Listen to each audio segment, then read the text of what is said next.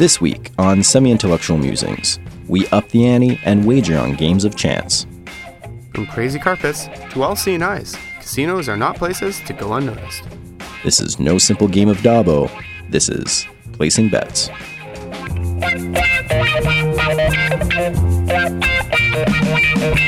Woman,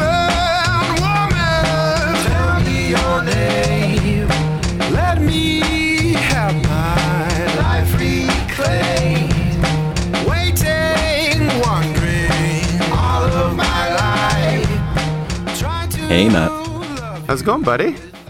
I'm doing fantastic. How are you doing? Fantabulous, actually. I'm sitting in my closet right now again. So Yeah. Uh, I, uh, I I have the pleasure of being able to open a window today. It's not uh, freezing like minus 40 out. So the sun is shining, the snow is melting. Spring is uh, about a month and a half away. yeah, I took a walk with my jacket undone. So I was very excited. Yeah, yeah. That's uh, you know, the pleasures of being Canadian is that if uh, warm weather, which is like above 10, is anything less than 60 days away, we get excited. Oh yeah, absolutely. That's that's how that works, yeah. Yeah. So what else is new in your world? Uh, well, uh, yesterday it was actually. I went for a nice skate on the three point seven million dollar uh boondoggle on Parliament Hill. Yeah, Yeah. went for an ice skate. Right. Uh, so that's the rink that was built for two weeks or three weeks, and then they extended it a little bit. Yeah, yeah. It uh, they they they extended it. It was um, it was really cool, man. I gotta say, I want to be really cynical, but it was the best ice I've ever skated on. Like Hmm. it was phenomenal. So yeah, Yeah. it's a it's an artificial rink that they put outside, right? Like there's uh they have the whole cooling system under the ice to keep it going and stuff. Yeah, yeah, and it's like I think they ran a. Um, I think the teams that participated in like the NHL like outdoor game, the the classic or whatever. Um, I think they held a couple of practices there, uh, just for some fans. Um, so the ice surface is like NHL quality. Um, it was spectacular. It was like plus six, and uh, the ice was perfect, perfect. And people had been skating on it in like one direction for like four hours before we got there Right, right. and it was still perfect. Yeah, Well, that so sounds- it felt that really sounds good, good, man. man. I, yeah, I took a bunch of pictures of Mel and Violet and a few videos. I even took a selfie video, which is very rare for me. So, yeah, that that's um, that's yeah. moving up in the world, Matt. yeah, yeah, totally. So, what have you been up to, man? Uh, you know, uh, trying to plug away, PhD in, uh, looking at a lot of stuff to edit, uh, podcast wise. Oh yeah, yeah, for Yeah. sure. We've been like, I've been pretty damn busy, like on the front end, and then you're going to be real busy on the back end. It looks like. Oh yes, it's So we are beating around the bush. What are we talking about, Phil? Uh, well, we're talking about our mini series on chronic pain, chronic illness, uh, and I think we've settled on calling it chronicity. I like that. Yeah. Yeah, Yeah, no, it's um it's cool. Like I've uh so I've been interviewing pretty much everyone except uh we just interviewed uh, uh somebody today uh together. So that was kind of an interesting take. But uh yeah, it's been really fun like really big uh response from people. Like a lot of people have reaching out. Um, huge. I think I've I counted them up. I think I got like 8 interviews in like 6 days or something like that. Wow, wow. Yeah, so it's um it's motivating, it's um energizing. Um it's really powerful these accounts that are shared.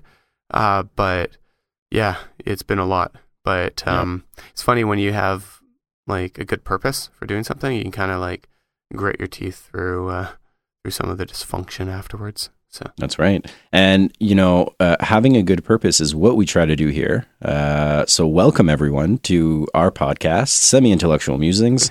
I am Philip Primo, your co host. Oh, and I'm Matt Sanderson. Uh, this is the podcast that looks at social sciences, humanities, and arts. We do it by book reviews, we do it by looking at the published world, which could include films, music, uh, academic papers, and we try to connect it to your everyday life. Uh, so, for all returning listeners, thank you so much for joining us on our little journey, our little space that we've carved out to talk about the social sciences, humanities, and arts. And for everyone who's new here, we've been talking for the last few weeks with sufferers of chronic illness, chronic pain, trying to get to how they deal with it what uh, what it looks like, what it is for them to have this life um, that you know could really be like shit sometimes, right, Matt? Like that's kind of one of the things that I've been hearing. Yeah, and it's um it's funny when I was doing similar interviews for my uh, graduate research on concussions, I found that I would. It seems like the interviews took a negative turn, like pretty much all the way through. Um, and I think with this series, I'm trying to um, get some sprinkle some positivity into it. Like, what are your strategies? What are some words of advice that you do? Um, I actually have found that it's um, it's like a nice middle ground, and then we're seeing all these interesting new ideas and themes coming out. Like resilience is is something Yeah. that is definitely just coming out organically. Like, Yeah. if I have to say it simply, these people are really strong, really Mhm. courageous, Absolutely, really yeah. brave. So that's the thing that's been most inspiring for me.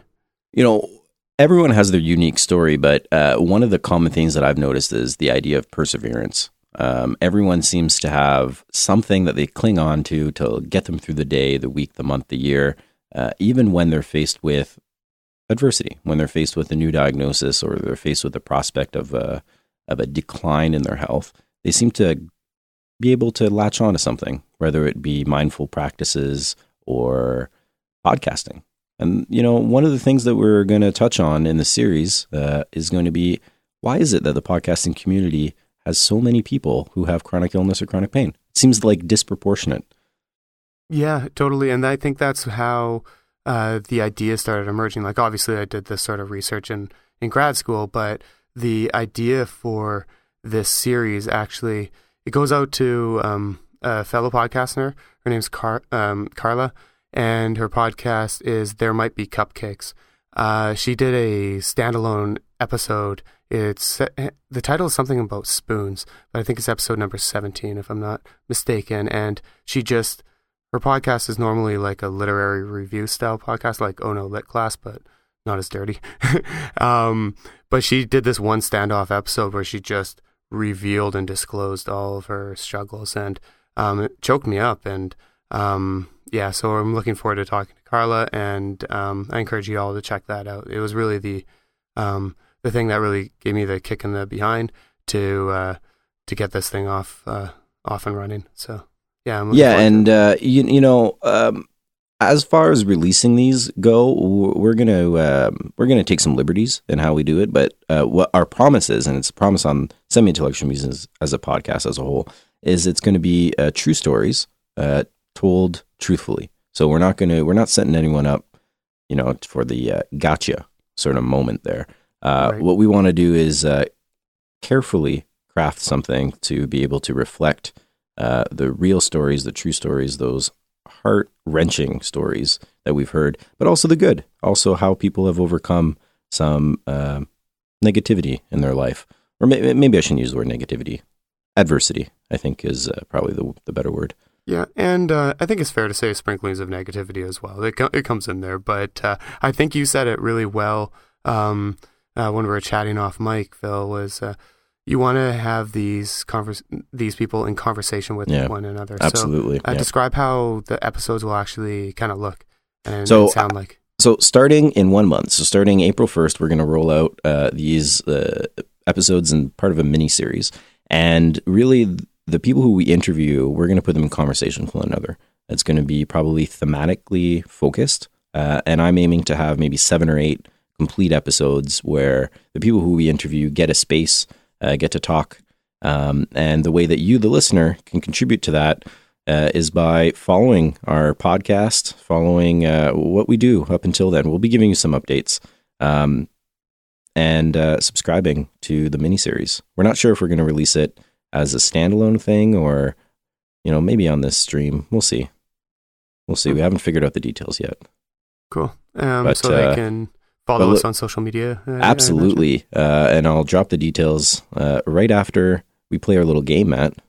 Oh yeah, that's right. You know, we gotta we gotta break it up. We gotta lighten the mood here. so, um, I, in light of the warmer weather that we've been having around Ontario and Quebec, Yeah. um, I'm noticing a lot of, uh, I call it sedimented dog poo. Oh uh, yeah. where Okay. there's dog poo upon dog poo that has All right. Slowly melting down through this uh, slowly melting snowbanks. You know, You- just like it's a great. ages of dog poo, right? Not- There's months of dog poo. Don't need So- the details. So that's what I'm thinking, right? I'm I'm I'm taking my dog for a walk, seeing all this dog poo, and I think, oh, I got it perfect. What do you hate more? So Phil, And uh, yeah. So what what what is hate? the what do I hate more? what do you hate more, Phil? Do you hate stepping in old dog poo, or do you hate getting shit on by a bird more? Uh, ooh, I don't know. See, the stepping in it uh, is bad because it's on your boot or your shoe. Right. Uh, but it, you know, if a bird decides to go on you, it could be on your hat or your coat. Mm, It could do Mm. the trickle down thing where it kind of gets on your ear. yeah. Trickle, trickle Um, down pooponomics. Yeah, you know where, where I live, they uh, I don't get pooed on that much. The birds tend to leave us alone. But, yeah, they keep to uh, themselves. they keep to themselves. But I, I'm definitely, you know, I, I can see that dog poo when I go out for a walk in the woods. It's there. It's, oh man, this is a hard one. You know what? I think I'm gonna say stepping in it. Ste- I hate I hate stepping in it more because uh, it's already in front of me. Like I should have been Mm. able to see it. Why did I step in it? Why wasn't I paying Ah. attention? Right. And as we've learned on past uh, segments of What Do You Hate More, the game where we choose two things that are pretty bad and then decide which one's worse, uh, I tend to go with the ones that make me feel guilty. You know, I, I don't like feeling guilty. So stepping in it makes me feel guilty, Matt. Huh. So you're feeling guilt because you can see the poo in the path ahead of you, and yet you still mindlessly step in the poo. Yeah. Huh. Yeah. See, I I think I hate. Hmm, that's a tough one because I came in. I okay, yeah. I think I hate getting pooed on by a bird more because Mm. it happens so rarely. And then when you tell the story to somebody, you know, it's a, it's an interesting story. It's almost like getting struck by lightning, almost. Um, they're like, oh well, that's good luck, and what? you just want to take your poops. Whoa, whoa, hold on, Have hold you on, hold on. that? No, no. Getting shit on by a bird is not at all the same as getting hit by lightning. Those are two completely different things. Well, I mean, just statistically speaking, No I guess way. it's relative to where you're from, right? No way. St- what do you mean? Statistically speaking, like, no. More people get shit on by a bird than hit by lightning in a year. Yeah, you're probably right. You're I mean, getting hit by lightning is a big deal. Mm. It is a big deal, yeah. Yeah, because you can't wash that uh, lightning stain off, I guess. it's kind of one of those no, your, t- your your t-shirt is pretty much done if that happens to you. Yeah, and it doesn't turn you into a Harry Potter, Potter with uh, the tattoo on the forehead or anything either. No, that is yeah, a I movie. think, That is um, fiction. Yeah. But still, like the rarity, because getting pooped on by a bird is pretty rare. So I think for me, just because it's unexpected, and then it's like sometimes you don't even notice, and then somebody else has to point it out. Like, oh my god, what is that?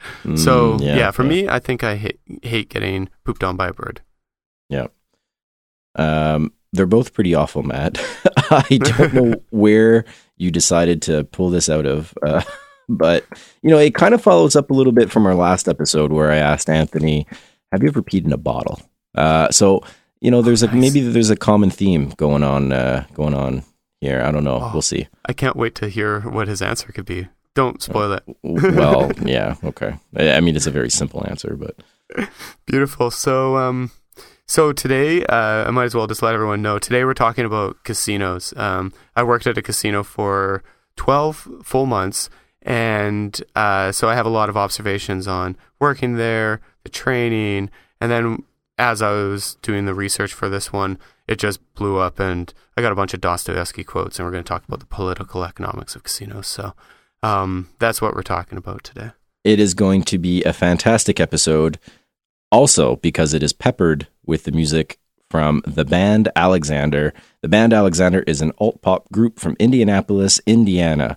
Their debut album, Playing Basements, is available everywhere, and I would strongly, strongly urge you to go listen to the band Alexander's Playing Basements. That's the name of their EP, Matt, on Spotify or Apple Music. You can also catch them on Facebook. Uh, they give some nice updates there, and that is at Band Alexander. They are formed uh, by Luke, Chris, Eric, and Josh. We're going to play some of their music today. Uh, the first song that we're going to get into is titled Claustrophobic. When we come back, casinos.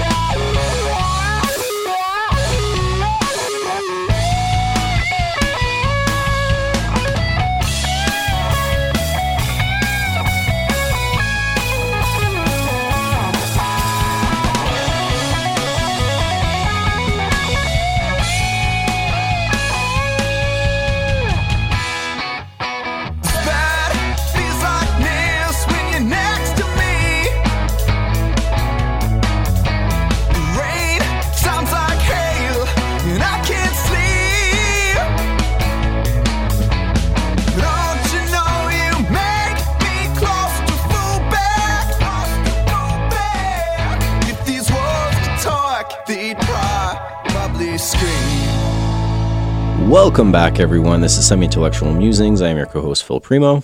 And I'm Matt Sanderson. Matt, we just heard the band Alexander and their one of their tracks titled Claustrophobic off their EP album Playing Basements. How nice was that? Uh, pretty nice as I'm sitting in my claustrophobic uh, closet here. I thought that was appropriate for you. yeah, and uh, it's it's apropos, and uh, you know it's kind of apropos to what we're talking about today: casinos, gambling.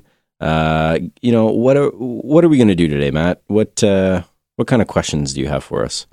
Well, um, so the idea for this episode came because I worked at a casino as a blackjack dealer uh, for a year, two different casinos. Si- only lasted six months at both ones, so twelve full months. Um, and I wrote a paper in my undergrad on the fin- sort of the I don't even know, like it was just sort of like a random third year paper on the Right. casino, spatial layout, stuff like that. And then when I was a grad student, I also wrote a paper where I interviewed, um, believe it or not, my mom and my grandma, friend of the show, Matt's mom, uh, by the way. Hey, Matt's mom.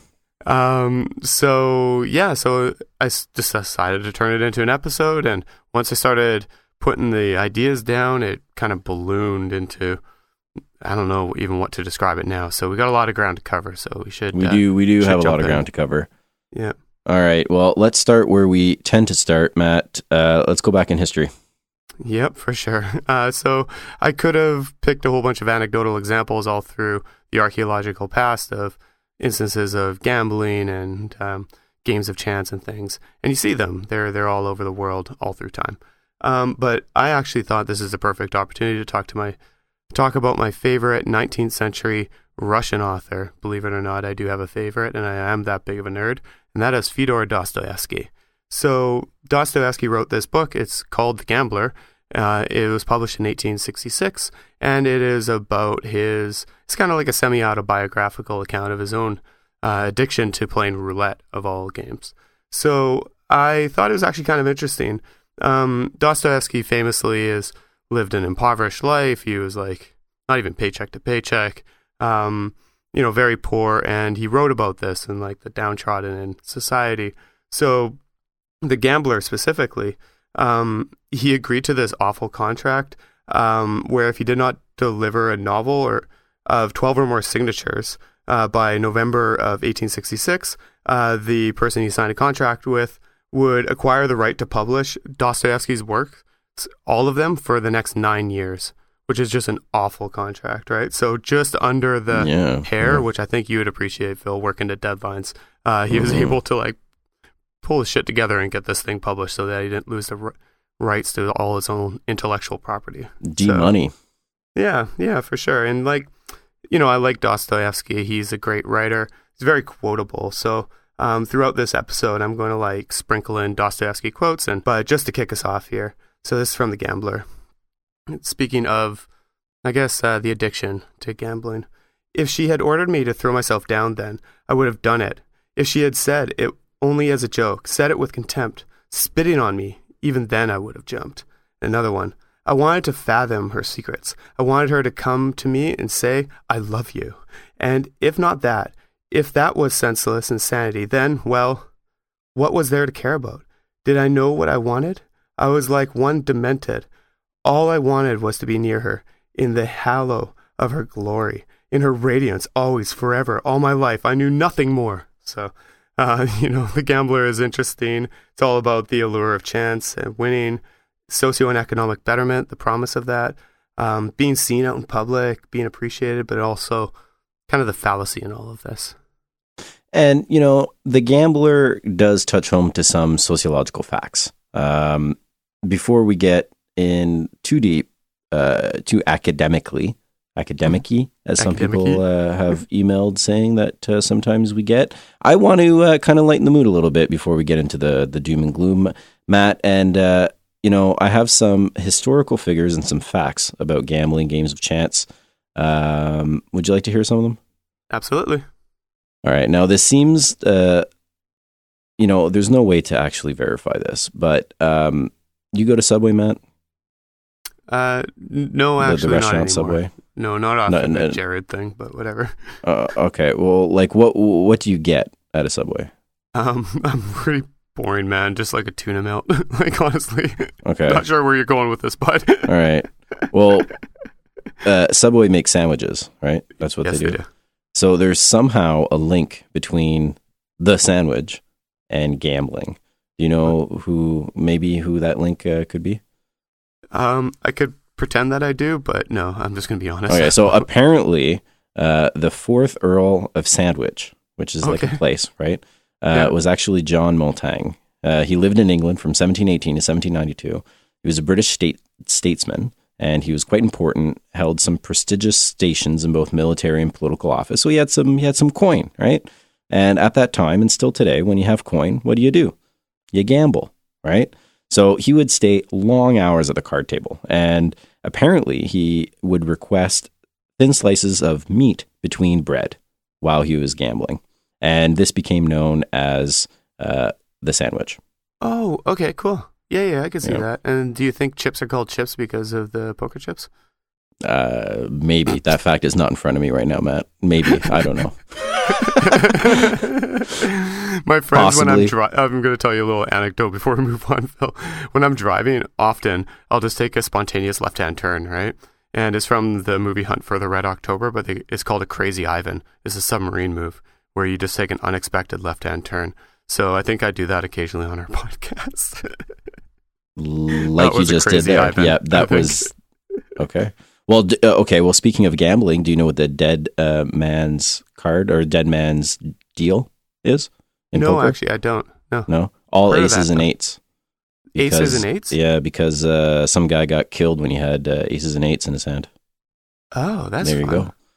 Yeah. Huh. Uh, okay. Uh, well, if you're of the skeptic penchant, uh, who we call the modern or the father of modern skepticism, uh, who has influenced as far as Waldo, uh, Ralph Waldo Emerson, Descartes, Pascal, even maybe Shakespeare himself. You know who I'm talking about, Matt? Mm-mm. Michel de Montaigne. Okay. French Renaissance author, writer, uh, apparently huge gambler. Oh, yeah. Yeah, yeah. So was Descartes, apparently. Yeah, yeah. I could Yeah. see that. It's interesting though, like because these are deep thinkers that you think they would be able to like over rationalize like the the silliness behind gambling, but no, there's something alluring there, isn't there? Well, apparently there is. Um, and okay, so the last figure that I'm going to talk about because this one, I, you know, I think it might be verifiable. I think it might be, uh, but that is uh, probably where we got some of the world's best art. Uh, happened after an 1891 lottery in France uh, that put about thirteen thousand four hundred dollars into the pocket of Claude Monet Mm. founder of French Impressionism. Uh, and we're not, you know, we could maybe speculate that we wouldn't have the art that we do from Monet had he not been able to live off that handsome sum of money. In 1891, 13,000 bucks. You're, you're, you got deep pockets, man.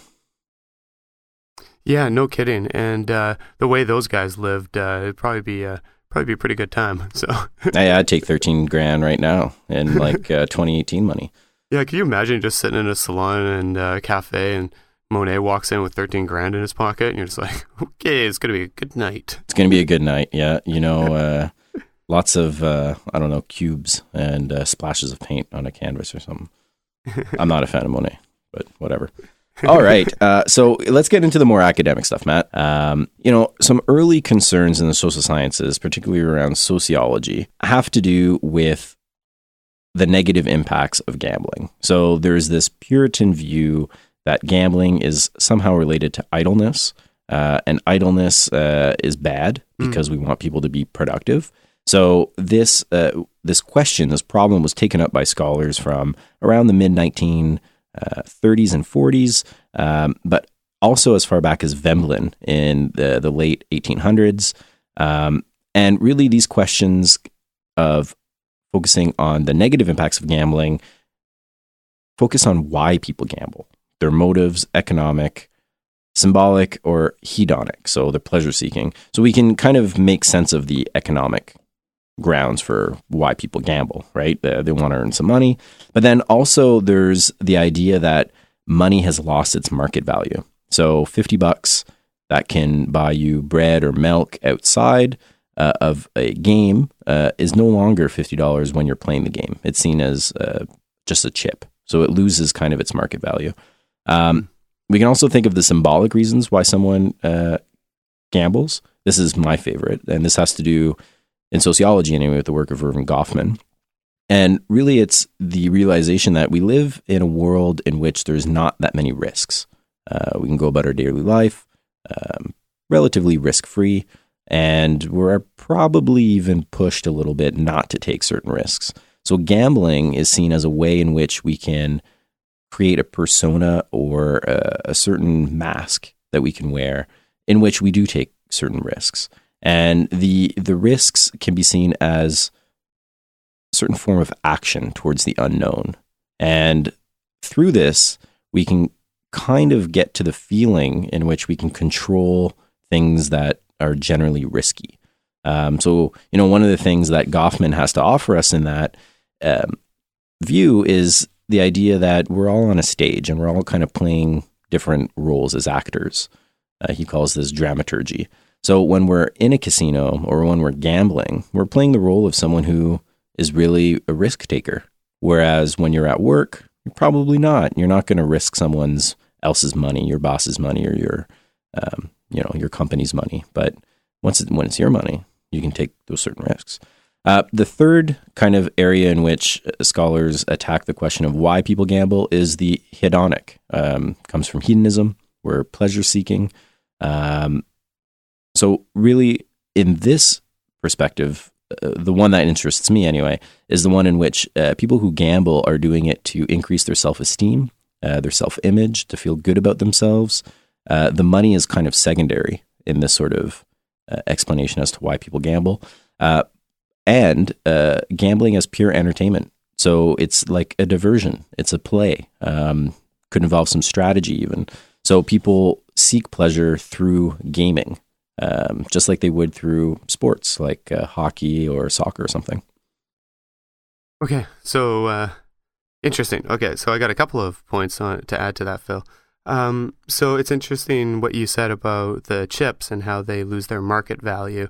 Um, I think if we could think of the economic and the symbolic kind of being combined there, I witnessed this as a casino dealer, blackjack dealer. Uh, people were more likely to you know, throw a $25 bet down on a single hand, which lasts like two minutes. Um, and all a $25 bet is, is like one single green chip. But right, you're yeah. less likely to put five red ones, five $5 chips out there. And you're certainly less likely to put 25 singles on there, you know, so they make it right, easy yeah. for you to bet more. And, um, and it's just almost symbolically because your perception of that money in front of you changes. And I also like, um, uh, combining like the symbolic, the hedonistic, and the socioeconomic. You see this in Dostoevsky. Um, he gambled for one to make more money because he was super poor. Two, he thought symbolically um, he can look like a big shot, you know, and also hedonistically, yep. he actually liked it and he wasn't afraid to say. But the crashes afterwards and uh, losing the money and having to pawn your like last pair of pants and like that's the the realities of uh, problem gambling. I think. Yeah, and you know, um, before we get into the classification of gambling, because I think calling it problem or non-problem, addictive, non-addictive, um, carries some weight. Like uh, those are important important questions that arrive historically.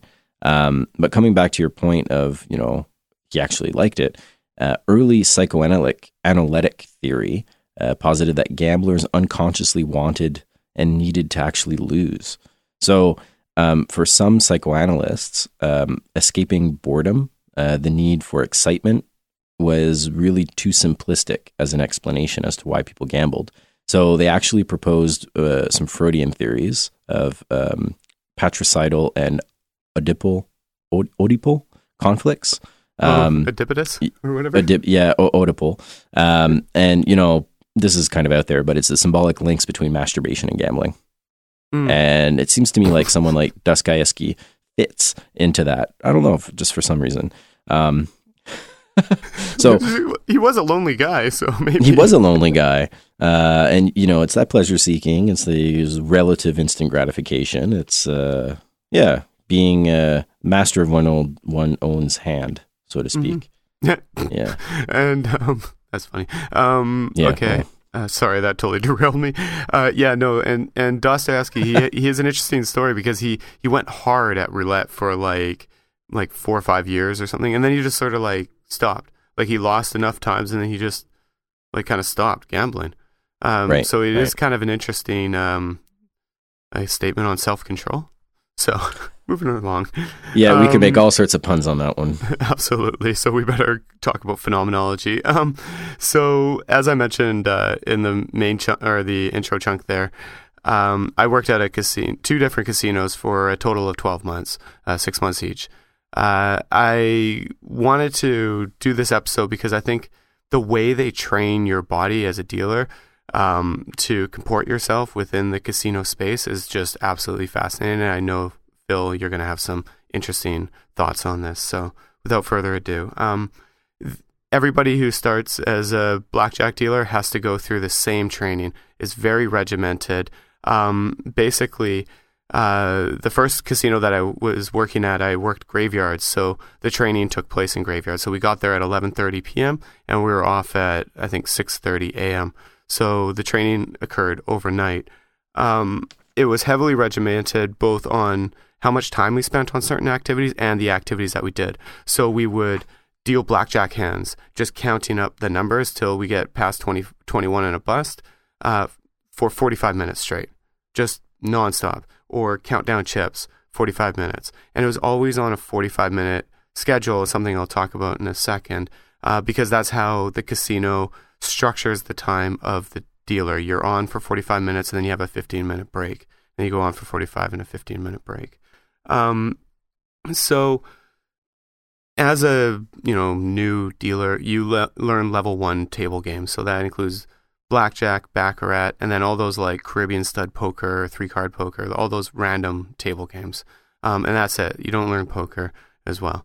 Um, now, what I thought was really interesting about the training, it reminded me a lot of like boot camp in the army because they are really Yeah. like shaping your body and not just your physical body, but how you move your body and position yourself in relation to the chips, the players, the pit boss, and the security cameras that are watching you all the time. So I think it's interesting.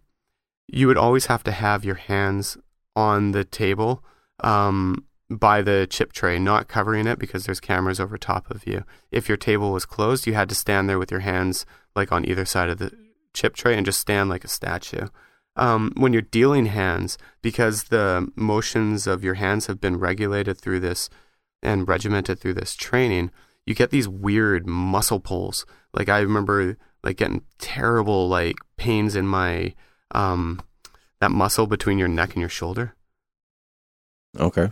Yeah, it was just like weird one. Or then my top of my right hip was another one because of just the twisting motion going left to right. So that was kind of interesting. Um, now you have to, as a dealer, you have to interact with the guests, but the way we interact is sort of it's neutral but friendly. Um, and then we have so you have a table full of uh, players in front of you, and then you have this pit boss who is monitoring these four tables, like yours and three others. Um, so there's all this like these dynamics going on. So let's just sort of get get us started. So.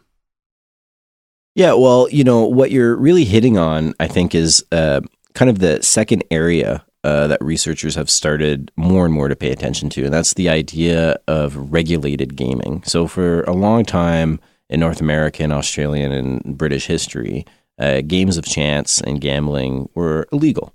Uh, they weren't state sanctioned. Uh, you know, people would do it underground, but these were generally kind of black room or black market sort of areas, right? It was illegal. Once the state, quote unquote, decided to legalize and bring in regulations around it, a whole series of apparatuses appear. And I think you've hit on some of them. So the idea of constant surveillance around the game and gaming, the idea of um, that the game uh, can't have cheats. So cheating is not part of the game, right? And there needs to be an active offer from whoever's regulating it to dissuade cheaters and kind of sift them out. Uh, so that's like an important aspect of our modern gambling apparatus is that um, cheating and surveillance go together. Um, but you're talking about another really interesting thing, which is training the body to gamble. And the way in which the body enters into a casino is also quite regulated from a customer perspective. But yet, on the other side, these are called hospitality kind of offerings, right? Mhm. So you're supposed to have nice drinks, it's supposed to be relatively clean, maybe attached to a hotel, maybe some boutiques. You're able to really spend an evening of entertainment around your gaming play. But yet it's something that's so highly regulated that putting your arm somewhere could lead you to being escorted out by security yeah, so- totally. the the the the kind of um, freewheeling, nice hospitality sort of experience is countered by this very strict, regimented, and controlled space um, around a game, and that is really the hallmark of modern lotteries, uh, modern slots, modern games of chance, cards, uh, even horse racing, for example. Mm-hmm. And it's like on the surface, just on the surface, it's like nice and clean and secure and safe. But right underneath that little veneer of safety is hyper surveillance, scrutiny, and suspicion. So yeah. I remember, for one, um, just in terms of dirtiness and cleanliness, I remember just at each 45 minute break, I'd wash my hands and they would look clean when I was about to wash them, but then they would just be like gray coming off. So the Right, chips are disgusting. That is that is a fact. Um, Mm. Another thing I remember, um, the apparel. Like so, they supply you with a complete uniform, right? Mm. Um, the shirts at both casinos were billowy in the arms, but really tight at the cuffs so that you couldn't slip chips down your uh, shirt sleeves, right? Right. Um, and then the pants, this this is wild. They look like they have pockets, right? But the Mm, but they pockets are don't. shown, sewn shut. Yeah. Yeah. Yeah. Yeah. And they're like, as I mentioned before, we go 45 minutes on, 15 minutes off. Uh, you clock in and clock out when you arrive at the building as an employee, but you also sign in and sign out every time you go to a new table, right? Right. Whether it's back to your old table or if you're a floater going to other ones. Um, and actually, it's it's interesting that they use that 45 minute on, 15 minute off kind of method that Phil and I know from grad school. It's actually really, really good for keeping you sharp and aware. Um, and what was interesting about the training and being a blackjack dealer, like think about my concussions, right? I get scattered. I have no memory. I'm not really good at cognitively processing on the fly, let's just say. Um, but I was a really good dealer. And it was all because of this training and how they've they shaped me into a capable dealer. Right.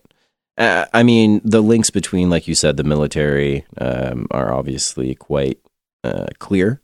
Uh, yeah, for sure. you know, one of the things that I'm going to want to argue and talk about is that um, modern gambling uh, requires a state apparatus. Um, and that state apparatus uh, needs to legitimate the game for it uh, to be acceptable. So the only way in which gambling can be acceptable is if you have a dealer who's nicely dressed, who hmm won't cheat, who is alert, who is chatty with the customers, Yeah. um, you know, who has this outward expression of happiness, even though their job is probably shit. Um, Yeah. So the ways in which gambling gets legitimated uh, by the state through the state says something about the state. So my my kind of overarching argument throughout this episode is going to be that gambling is part of state formation. It's part of how we understand the state and how we understand what the state does and can do. Um, so when we're talking about governing bodies and places, this is something that also happens for homeless people, for example. They can't be in a certain park. Happens for agents of the state, like police officers who need to wear certain uniforms. There's nothing that distinct about the gambling arena um, when it's when it's seen through the uh, the eyes or the lens of state formation. That's going to be kind of my larger argument. Yeah, and I have like a doozy of an example at the end uh, from British Columbia about the voluntary self exclusion program, Oh, and then yeah, some yeah. details about like sin taxes and how the state basically, um, on one hand, supports uh, gambling in British Columbia at least, but on the other hand, they they try to oppose it and call it a public health crisis. So we'll get to that for Yeah, sure. But what I was thinking in terms of state formation, you see, obviously, you know, but states are often organized hierarchically, and uh, the Mhm. casino is no different. So I referenced them before, but pit bosses are like your immediate supervisor. They're like Mhm. right there beside you, wearing like a nice black uh, suit or um, um, like a power suit if it's a woman, like Yeah. a nice skirt. Uh, but even their clothes are very specifically uh, chosen. Um, you also have your fellow coworkers who you're not allowed to talk to when you're on the floor and not even really look at.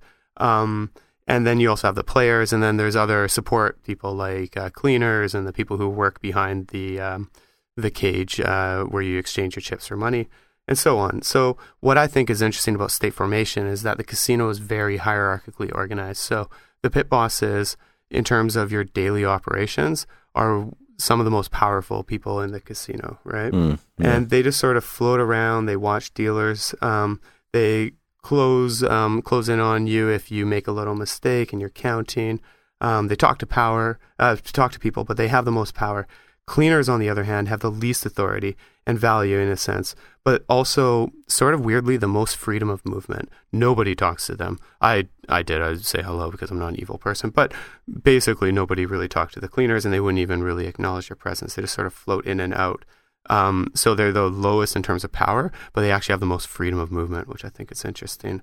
Um, so you also have your coworkers, right? So when you're on the floor, you can't talk to them. You can't even really make eye contact. You can kind of nod in their direction, but um, if the casino sees that you're fraternizing with your coworkers on the floor too much, they'll get suspicious that you two are in cahoots trying to steal chips. Right. So you barely, therefore, talk in the lunchroom on your break. Usually, you're so exhausted that you just like, man, I just want to drink some water and not talk to anyone for a second.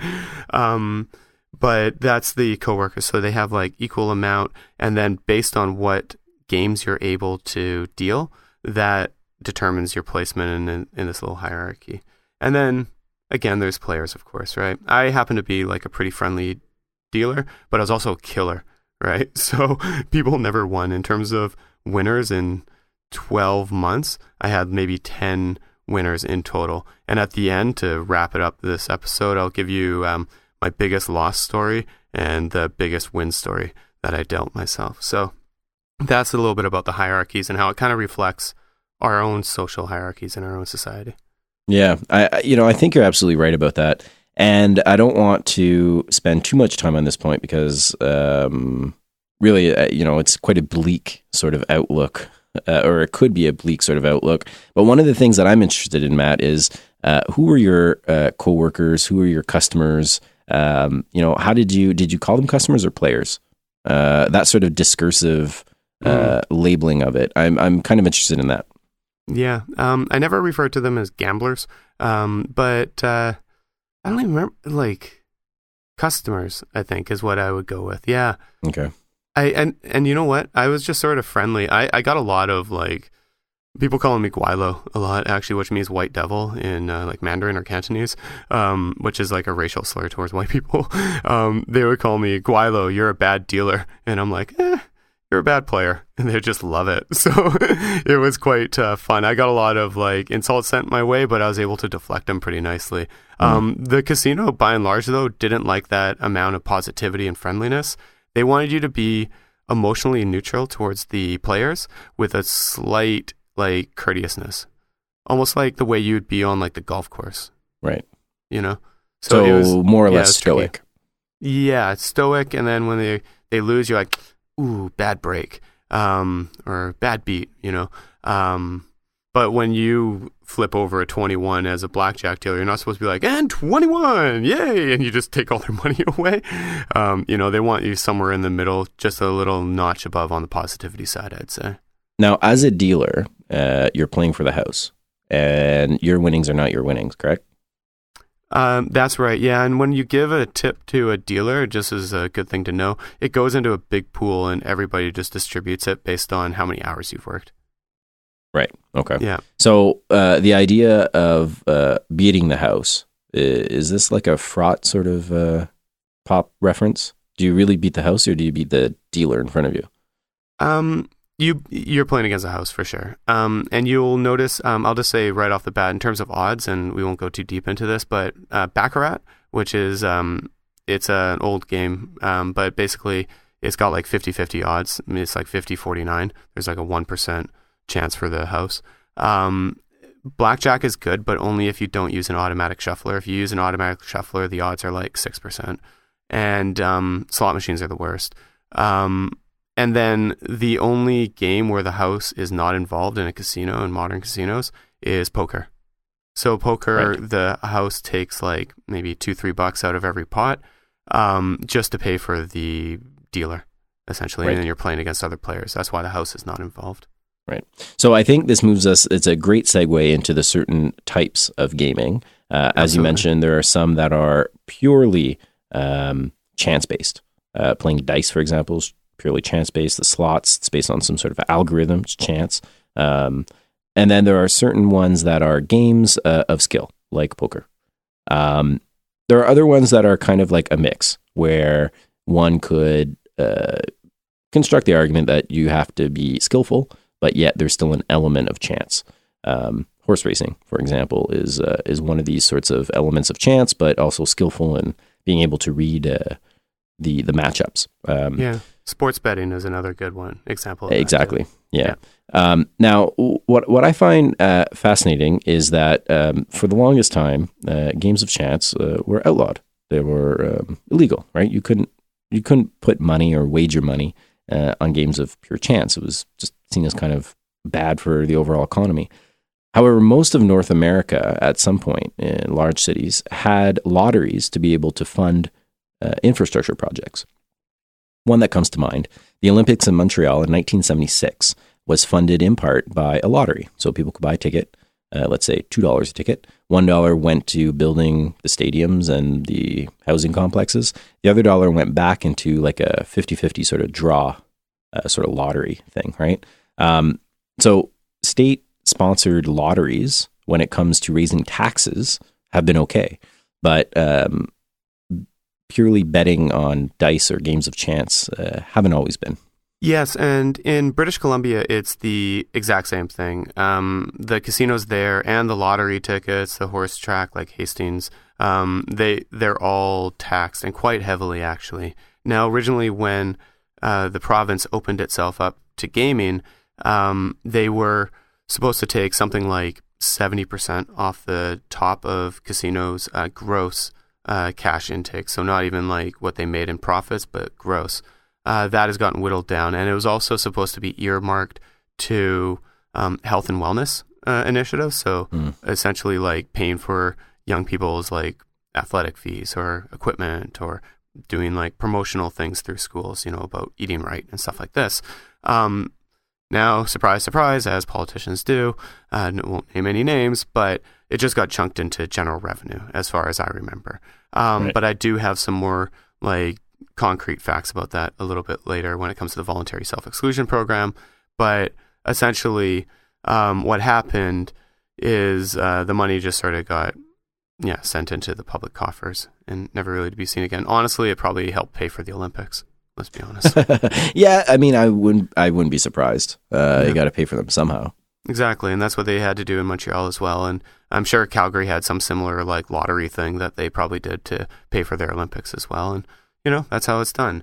Um, now I have a Dostoevsky quote, if you will indulge me, Philip, um, and it's about the sensation of gaming. So I want to talk about actually playing games at a casino and what's that like. Um, so he goes from the gambler again. If the spirit has passed through a great many sensations, possibly it can no longer be stated with them, but grows more excited and demands more sensations and stronger and stronger ones until at length it falls exhausted. And going on with a further quote. Or perhaps it is because it is so necessary for you to win. It's like a drowning man catching at a straw.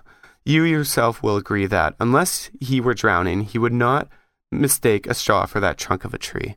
So the experience of gambling is, on one hand, very, very exhilarating, but then it's also this you know rationally that it's like a drowning man reaching for a straw. And as you're reaching for that straw, it just, um, you know, you keep reaching, and then all of a sudden, next thing you know, you went to the ATM for the fourth time at the casino. Right. Yeah. You know, this comes back. Um, so I think this is a uh, a broader point as to gambling, but I think uh, the quote that you just read sort of really picks it up, and that's our idea that uh, when we want to have when we want to engage in consumption, so that idea that when we pay for something, when we want to consume something, um, it has to be based in an experience. So experiential consumption is probably the hallmark of our modern society. Uh, when you go to the movies, when you eat, when you uh, go to a casino, you're looking for an experience. And part of the gambling experience, psychologists tell us, is the idea of being up on your luck or down on your luck. And some people actually budget for it. So I'm going to go to the casino and I have 200 bucks. And if I lose all of it, that's just the price of entertainment. And again, coming back to the legitimation of gambling, this idea has been popularized by casinos as a marketing technique, uh, tactic, uh, tactic. Mm, So budget your time, budget your money, come and have fun, and then leave. Don't stay here all day. Like you're you're not going to get that money back. But if you see it as, a, as an expense to an evening out, then it's more palatable. ah. And then you can stay and have some dinner, a couple of drinks, maybe see a show. And, Exactly. um, but that's interesting. They don't even pretend that you have a chance at winning, even though you do. Still, technically, it may be a little lower. And like you know, it should be stated that the percentages on all games at casinos, including like table games like blackjack or say roulette, um, they're all the odds are heavily regulated. And if a casino is found to be like making adjustments to slot machines or um, skewing the odds in, uh, say, a blackjack game or a roulette uh, wheel, uh, they will get fined like significantly. And then also gamblers um, or clients, they won't go to that casino anymore. It'll lose its reputation. So that Right, should be stated. right, like right. you do have a chance of winning. It's just small. Um, and as I stated earlier, I mentioned what games you have the best chance at. So what I find fascinating at the casino Phil is the slots. I never play slots. I don't get it. I don't understand why anyone could be entertained by it. But my mom and my grandma, remember Matt's mom, friend of the show. Hey mom. Hey, Um, they Hey, love going. they love going to the casino um, and playing slots. And it's sort of like as you described. It's an it's a day out. They go for lunch. They chat with people next to them. It's kind of social. Um, so it's it's sort of it's tame, but you know they drop like drop some money every once in a while there. So, um, and as a dealer, I would just be often, and as a graveyard shift dealer, I, my table would be closed. So I'd just be standing there with my hands, palms face down, staring straight forward, um, looking at people playing slots. So for hours and hours on end, I've observed slot machine players. So here's a couple of just really rapid fire ones, and I'll get your thoughts. Um, rapid fire observations I've made on slot players. So nowadays, like before a slot, you know, you have to put your individual quarters in and pull like the lever. Now it's all digital, um, and they even have these frequent player cards that are attached to people's waists, and they literally plug them right into the slot machine. So I think you're, it's almost like you're attached physically to the right. slot Yeah, yeah. right? And it also that card because you load it up with money, like the chips we mentioned earlier, disassociates you from your money, so you're more likely to spend more of it because it's not just sitting there in a Absolutely. bucket yeah. full of quarters, right? Yeah. Um, now these cards also track your play, track where you are in the casino, um, how frequently you come in, all the metrics that you would imagine it tracks. Um, but it also they all have loyalty programs associated with them, so it encourages you to return to their particular casino and play those slots. Um, the chairs they only rotate 170 degrees, not even 180. It's a little bit less than that, so you can never fully turn yourself away from the slot machine. Plus, you're attached with this card that is usually attached to, with one of those little strings to your waist. So you're always kind of in front of the machine. And the back of the chair, Phil, is tilted forward like 15 degrees rather than being straight up 90 degrees. It's like forward a bit. So you're kind of leaning forward. Um, it's it's very interesting, like the sounds. Anybody knows modern slot machines, there's visuals and manic um, sounds, and they're all there's a variety. It's manic. It's like like it's all over the place, and that's to keep your mind engaged, but also suck you into a sensorial world where you don't notice the things around you. That's why Right, people, when yeah. they play slots, man, they look like they're really locked in, and it's because of the sensory overload. Yeah, and um, so some of the things that you're talking about are echoed in a 1997 Journal of Leisure Research paper uh, by June Cotte, C O T T E. Um, you know, the title of the paper is uh, Chances, Trances, and Lots of Slots Gambling Motives and Consumption Experiences. And one of the things they did was they entered into casinos and they, they talked with people who were casual gamblers. Um, so one of the, the the kind of categories that they developed was that um, gambling is an escape. So you can sit on a slot machine um, and really you start to daydream. You think of what it's like to be a millionaire, for example, or what would happen if you hit the big jackpot, fifty thousand bucks. What would you do with that money? Would you buy a car, truck? Would you go on vacation? Um, so these are forms of escape, much like the movies. So the paper kind of argues that the idea that people who sit around playing slots, for example, um, are being idle. Uh, you know, the, the paper really challenges that that notion. Um, one of the interesting things that you started off with, Matt, before you you got into it, was a category that Cotte uh, or Cotte um, calls uh, rebels are gamblers who add gambling to a litany of personal consumption behaviors when they are motivated to define themselves as rebels or different from the crowd. So um, the rebel gambler, and um, they quote uh, in passing kind of uh, interactions between two um, two ga- two people uh, in their early twenties. Uh, they're leaving the roulette area, and on their way out of the casino, they go by the slot machine. So they're just kind of walking by, right? And you know, while roulette has really bad odds, uh, and it's a game of chance, um, so are slot machines. these two men are talking about how much smarter they are to play real games, quote unquote, right? So the first man says, Can you believe them? Just sit there and keep plugging money in. What a waste of time.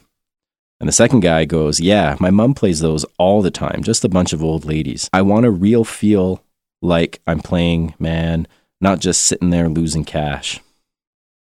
I want a real feel, right? so just sitting there plugged in, daydreaming, escapism, that's not what these ga- gamers or gamblers are in the casino to do. They're there to use their talents, use their skills, uh, do something productive, not uh, sit back and watch a bunch of stuff move on a screen. Um, And I, I like um I like that the scholars uh, at least introduced some other idea other than it's just degenerates playing degenerate stuff out there and it's just idleness, right? Um, so when I talk to my grandma and my mom and ask them like, why do you go to the slot machines? Why do you go to the casino? It seems so boring. Um, so one, so these are some of the reasons they say. One, it's kind of like a video game, and for my mom and my grandma, it's like mind blowing. So if you think about it, people can play video games for hours. Yeah, I guess you can play a slot machine for hours as well. mhm, yeah. Um, they also actually describe it as quite social. Um, my mom and my grandma are social people, but they uh, they chat with people and uh, they chat to the cleaners and the the slot attendants and so on and so forth. And people say hello sometimes if they recognize them. So it's kind of like kind of like a clubhouse in that in that sense, you know. Yep. Yep. Um, and it's interesting when you look at slot players. There's slot machines that are organized around like a really flashy display that has like um accumulating jackpot on it, right? Those people Right, who play yeah, that Um, progressive jackpot, yeah, they they are a lot more social. They're like all in it together and they're chatty. But then there's other slot players who just go off into a quiet corner, play a slot that's not even that fancy, um, and just do it alone. Don't talk to anybody. It's usually dark over there. Um, those people, um, those players are they're in it for some of those financial gains. I think disassociating, imagining themselves as somebody else, or when you look at them, man, the look on their face is not daydreamy or happy. like it's just sort Yeah, of right. like mechanical in that at that point. yeah. Yeah. Yeah. Um, So- Matt, I, yeah. I'm going to take a short break on that note because I think it, it will set us up nicely for the next uh, kind of uh, part that we're going to start looking at. Um, and to do so, I want to play a track from the band Alexander. Band Alexander is an alt pop group from Indianapolis, Indiana. Their debut EP album, Playing Basements, is available everywhere. Our strong should just Bandcamp uh, and Apple. Uh, do we call it? Uh, it's not iTunes anymore. The Apple Store to buy music. I think that's that's what it's called. Uh, once You go to they the Apple figure Store, out how to make once they figure out how to make rating podcasts easier, then we'll call them by their proper name. Yeah. I mean, for the band Alexander, just go to Spotify, Bandcamp, uh, Apple Music. Just buy them off uh, any uh, any of those. Uh, you can also reach them on Facebook at Band Alexander, and we are going to play track titled "The Things We Never Say."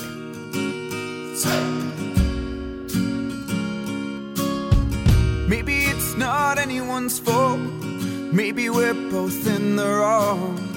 Maybe the fire finally burned out. Maybe we watched it go. Maybe you already know. But I'll say it anyway.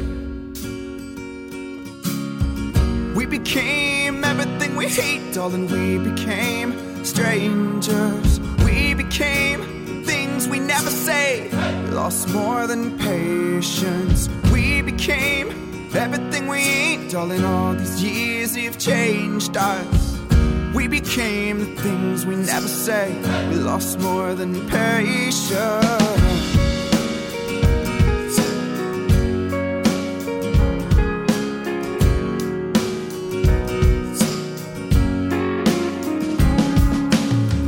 What happened to the passion we had last year?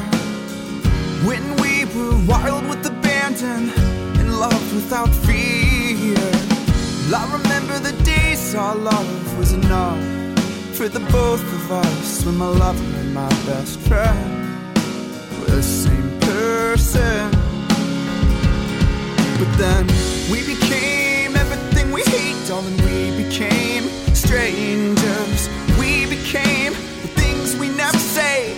We lost more than patience. We became everything we ain't, darling. All these years you've changed say. We lost more than patience.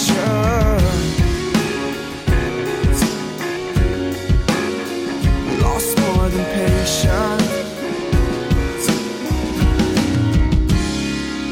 And I'm feeling so old.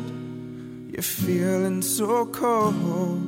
And you seem so far away. I'm feeling so old. You're feeling so cold. And you seem so far away. I'm feeling so old. You're feeling so cold. And you seem so far away. I'm feeling so old.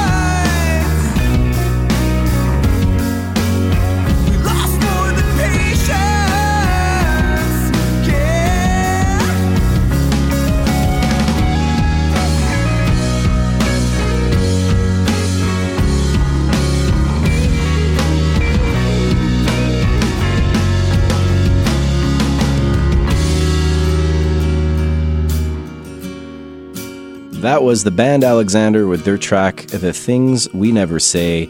Welcome back. Uh, we were talking casinos. We were talking gambling. Um, Matt uh, has some experience uh, as a dealer. So, Matt, uh, why don't you tell us a little bit about how uh, where you worked? Um, it was laid out. Uh, you know, what does it look like? What what, what are we seeing?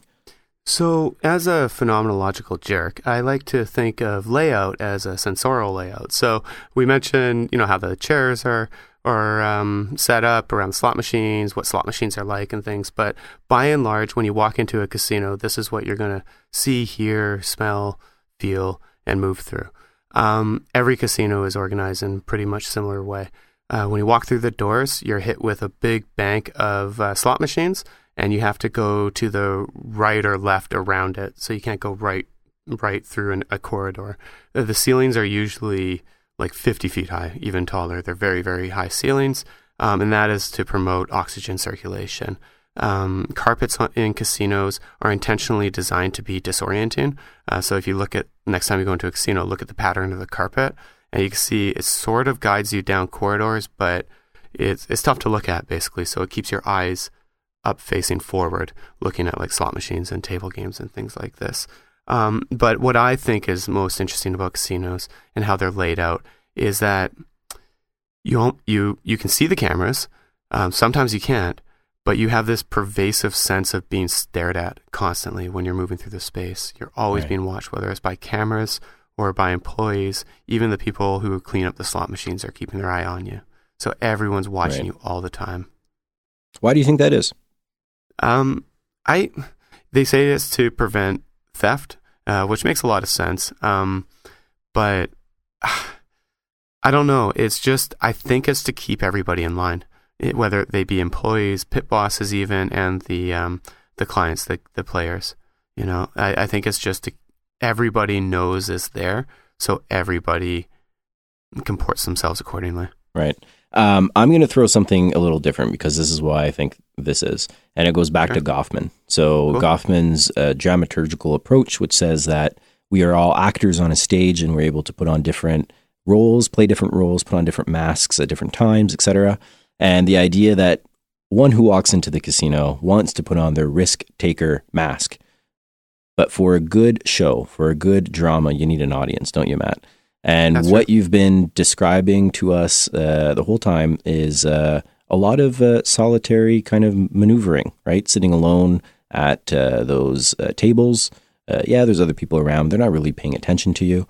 Um, so I think that one of the reasons why there's so many cameras and that all pervasive sense of being watched is to facilitate the risk taker role, is to allow people to actually play out that that role, to go in there and get a sense that all eyes are on them. You know, they're center all stage. eyes on me. Yeah, like All Tupac, eyes on right? me. Yeah, Yeah. totally. Uh, I like so yeah. I think I think that plays into the atmosphere uh, that the casinos and uh, other places that have gambling uh, try to create. This, uh, you know, it's a stage. So come act out your role and then uh, get the hell out, leave.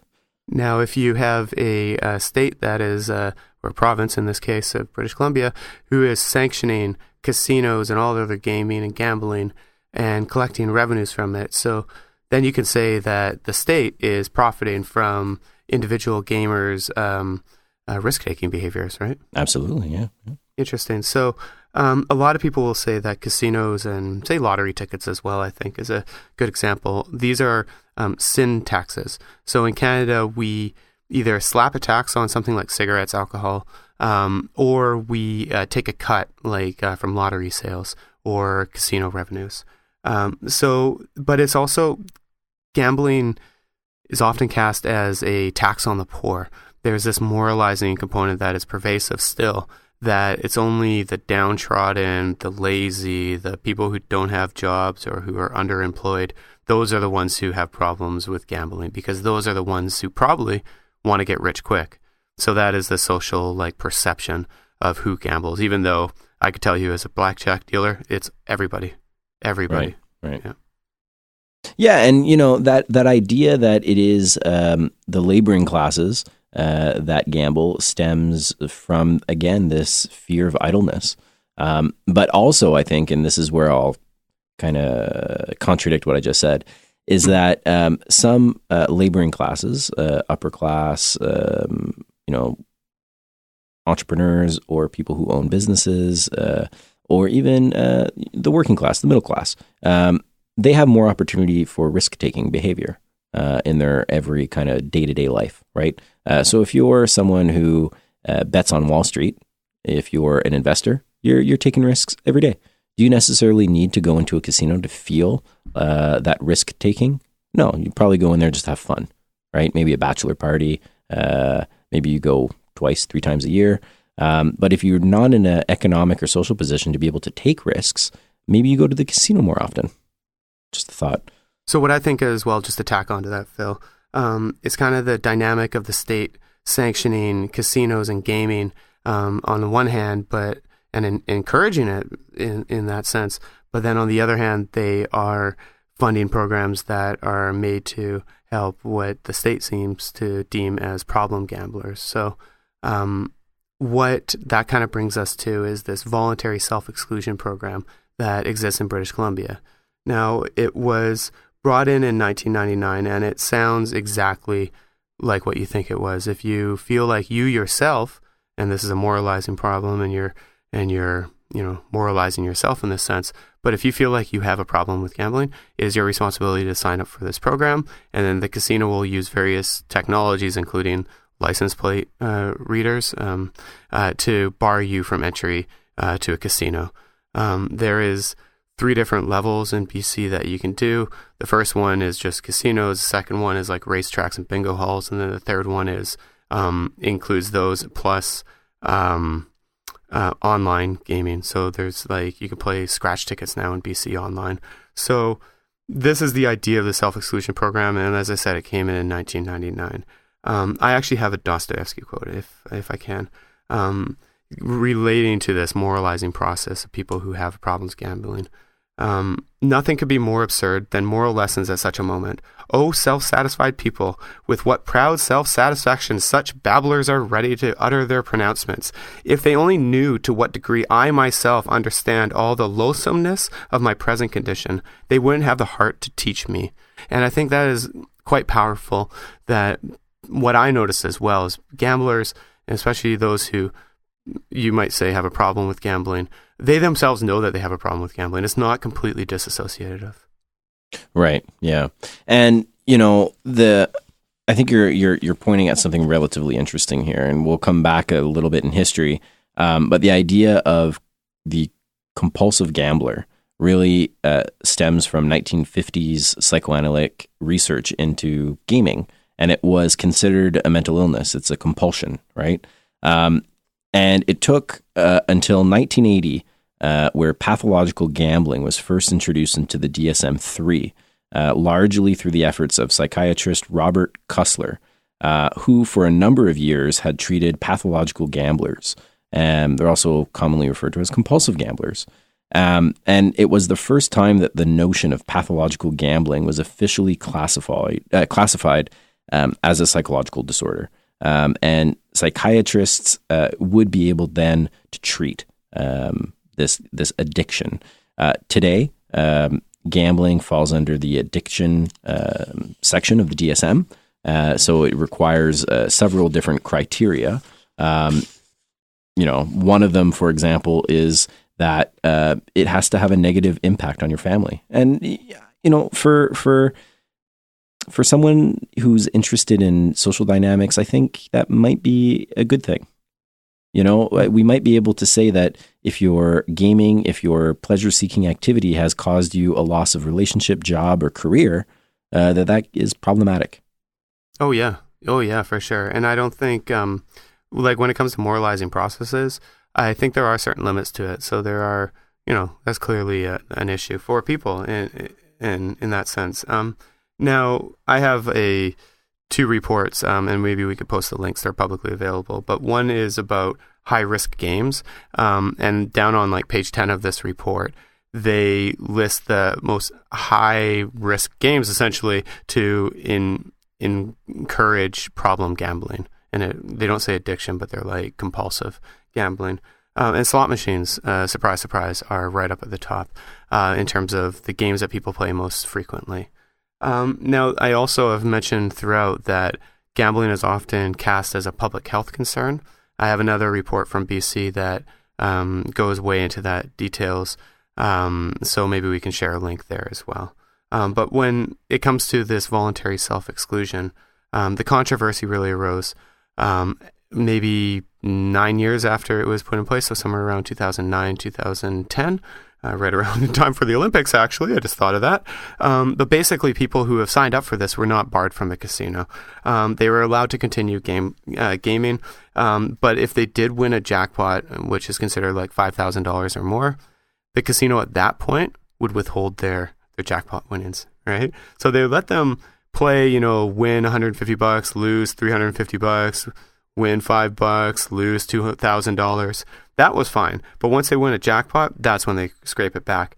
Now, mm. it's interesting. People have tried to sue the government, but believe it or not, in the fine print of this voluntary self exclusion program, that is actually one of the stipulations. If you do win a jackpot and you have voluntarily self excluded yourself, then the casino is within its rights to hold on to that. And this is considered a penalty.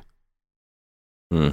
Now, is it the case that these people have been voluntarily excluded from the BC Lottery Commission and Gaming Commission, uh, then just travel? Like BC's pretty close to the U.S. border. Yeah, or you can go to Alberta, but yeah, you can go across. My my grandma and my mom go to Silver Lake uh, Casino all the time, actually, which is just right. across the line. Um, yeah, and that's one of the issues. There's also a fine of five thousand um, dollars, but it's never been enforced. Actually, um, I guess they just jack your uh, jackpots.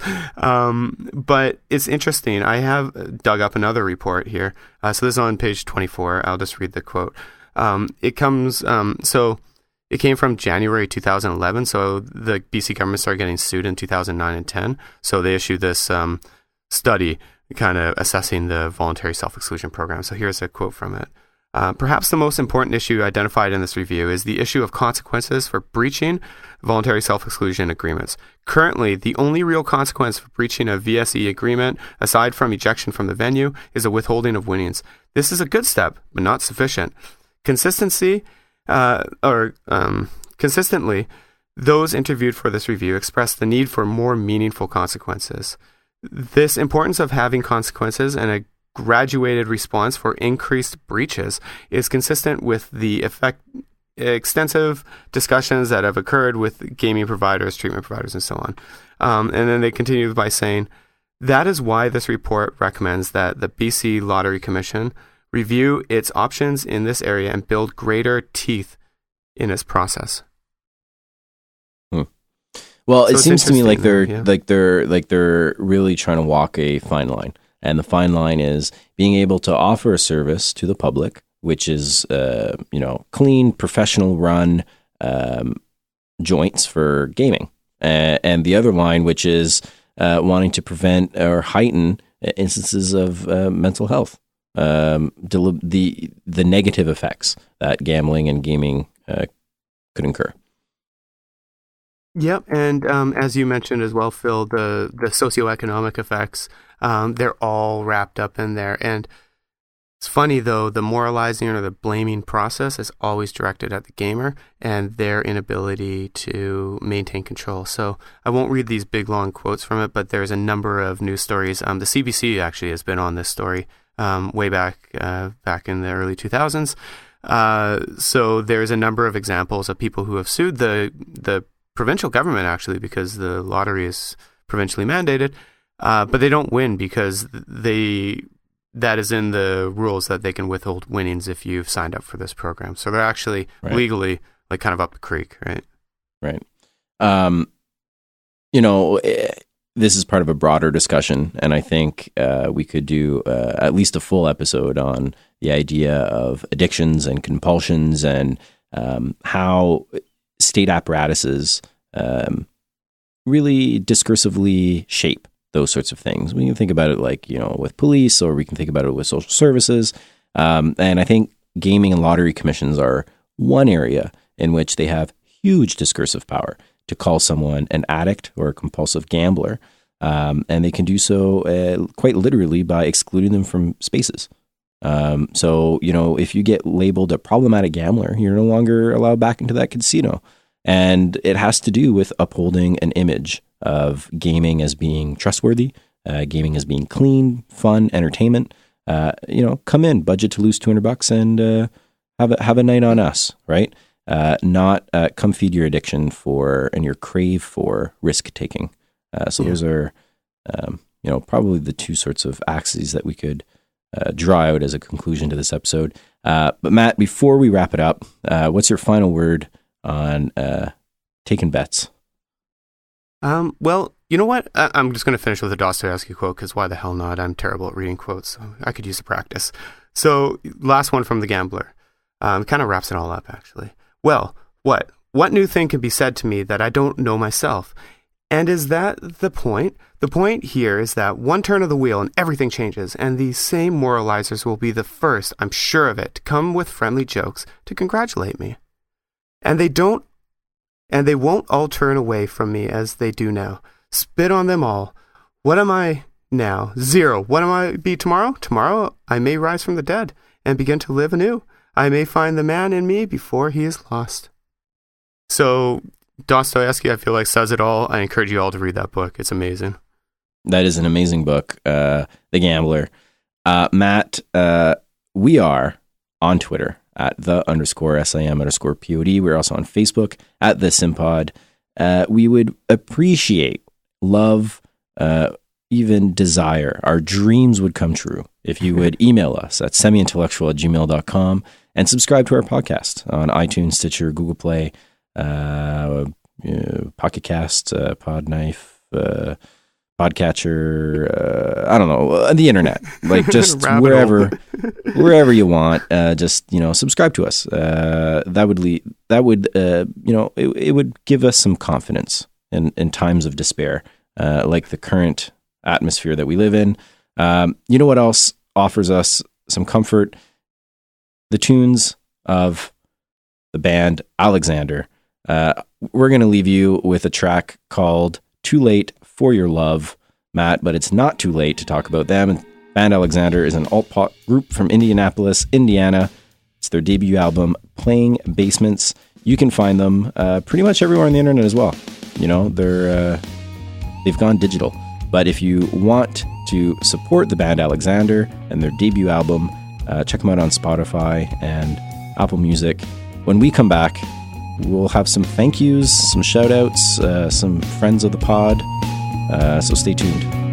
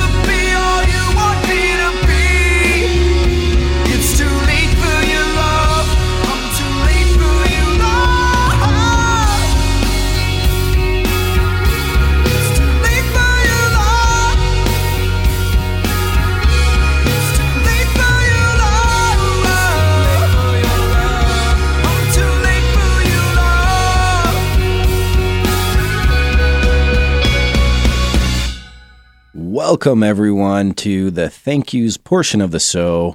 Uh, today's thank yous are all going to be from Twitter.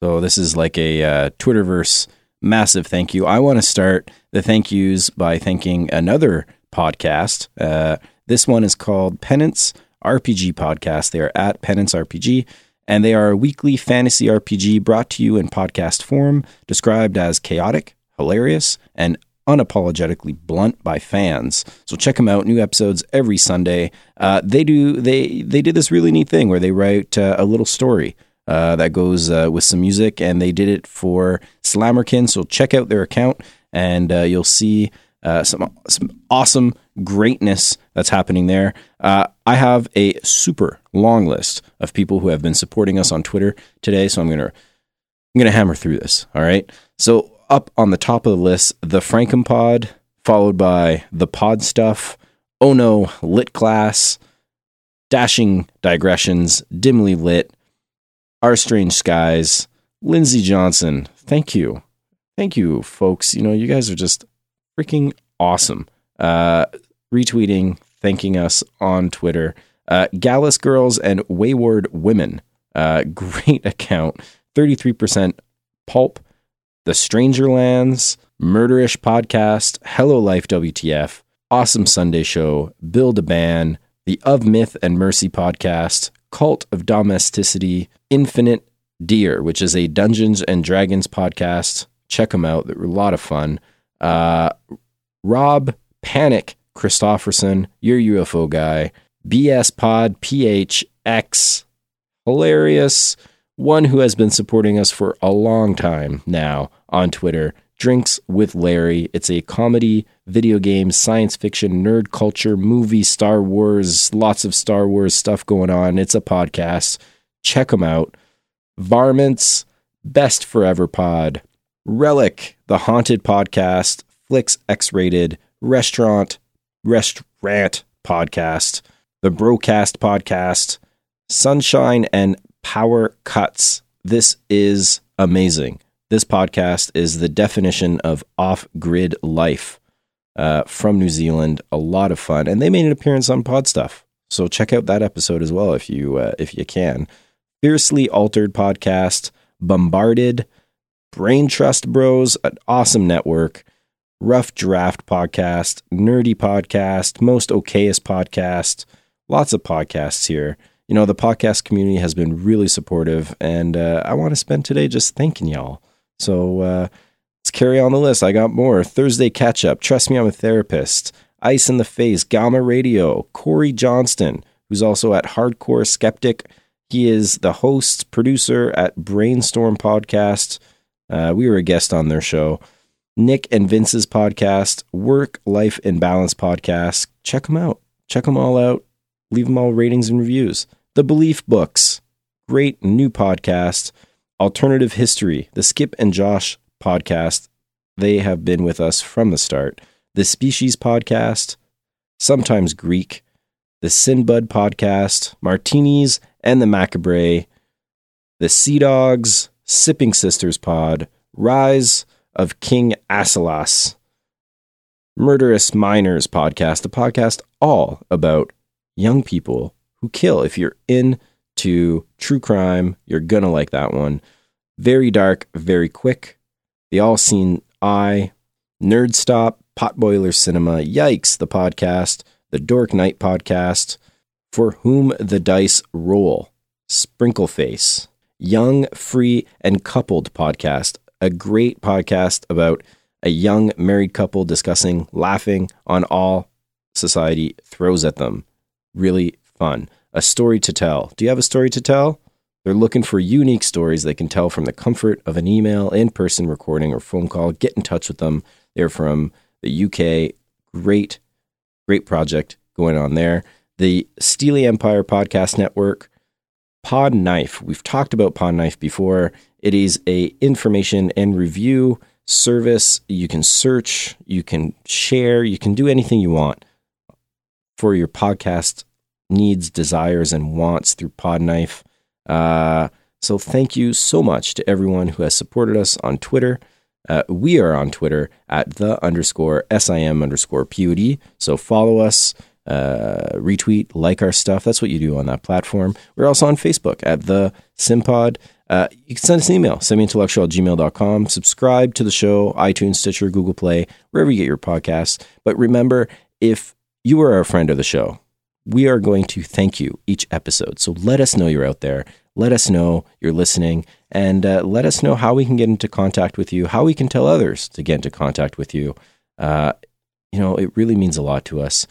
Today, we played tracks from the band Alexander. You can check them out on SoundCloud. Check them out on Facebook at Band Alexander. Uh, they are a alt pop group from Indianapolis, Indiana, with their debut album Playing Basements, and this is a track off that new album called She's a Mess. Talk to you all next time. Got some habits I picked up. There's nothing she can't fix. She's got some baggage of her own. It's nothing I can't lift. But I don't know what she wants. I don't know what she wants. Is it honesty or is it escape? I don't know what she wants. I don't know what she wants. I throw